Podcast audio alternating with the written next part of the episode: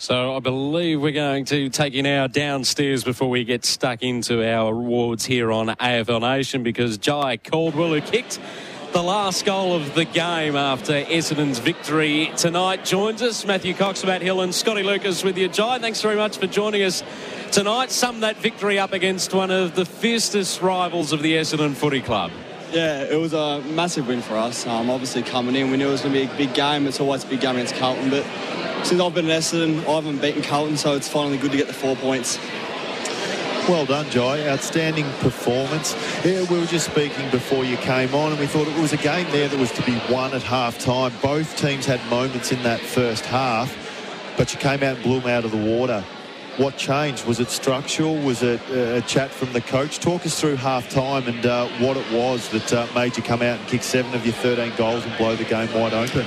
Yeah, I think it's just we have that belief. Like we've shown that we can come out and kick goals like that and put the um, foot on the throat. So making sure that we come out, um, making sure we get the contest right, but then also the flow from that. So we know we're a good stoppage contest team, but if we get on our terms and get the flow right, then we um, can score pretty rapidly like we saw tonight and your own form. You've been outstanding in recent weeks. Clearly, with Darcy Parish out, some more centre bounce opportunities have come your way. And you've taken it with both hands uh, gleefully. Ben Hobbs as well. There's some young mids really starting to emerge for the Bombers.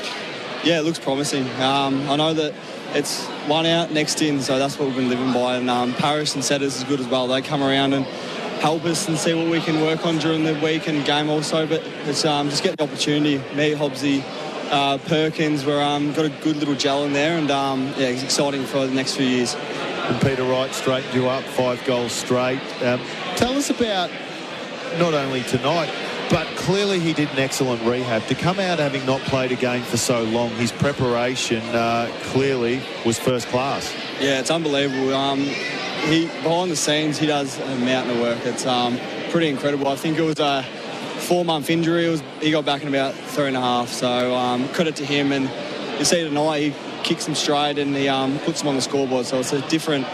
Even if he doesn't mark him, he brings him to ground as well and gives us opportunities other way. How's the body feeling halfway through the year, uh, Jye? You're now sixth on the AFL ladder. It's round 13. Gives you a little bit of an opportunity to believe for heading towards uh, a finals berth. How's the body holding up? I'm um, pretty sore actually, to be honest. So it's good to have a little week off, but um, we've been screwing the heads on, and um, we know that we've got a good confidence leading into the bye. So making sure that we do everything right, and um, yeah, obviously finals is a massive goal for us, and for us to do that, we've got to keep putting our head down and getting to work because we know that competition's that even, and if you slack off, you're um, fall behind. So making sure that we just stay level-headed and um, just keep building on from tonight. You've played every game so far this year, Jye, which, considering the injury issues that you've had not only at your time at Essendon, but the interruptions as well with the Giants, do you find that the continuity is allowing you to build yourself into a, a, better player? And what are the things you want to work on in the second half of the season?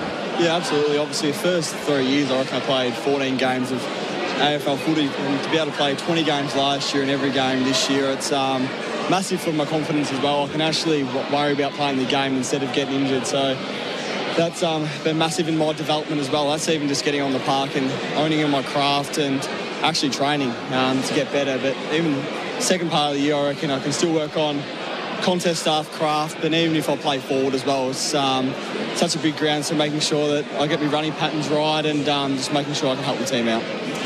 Just uh, in general tonight, uh, Jye, we talked about it a lot before the match that uh, these two teams, particularly in that era in the early 1980s, that, that the rivalry really kicked off. Um, is that mentioned before matches like this tonight? You guys play such big blockbusters like Anzac Day, Dreamtime, etc. But when you're, you're up against your old foe like Carlton, does that give you that extra bit of push tonight?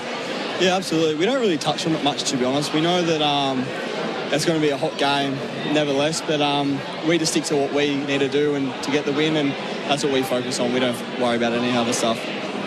Bye week coming up for you, Jye. You got many plans? Are you going to try and escape the Melbourne cold weather at all?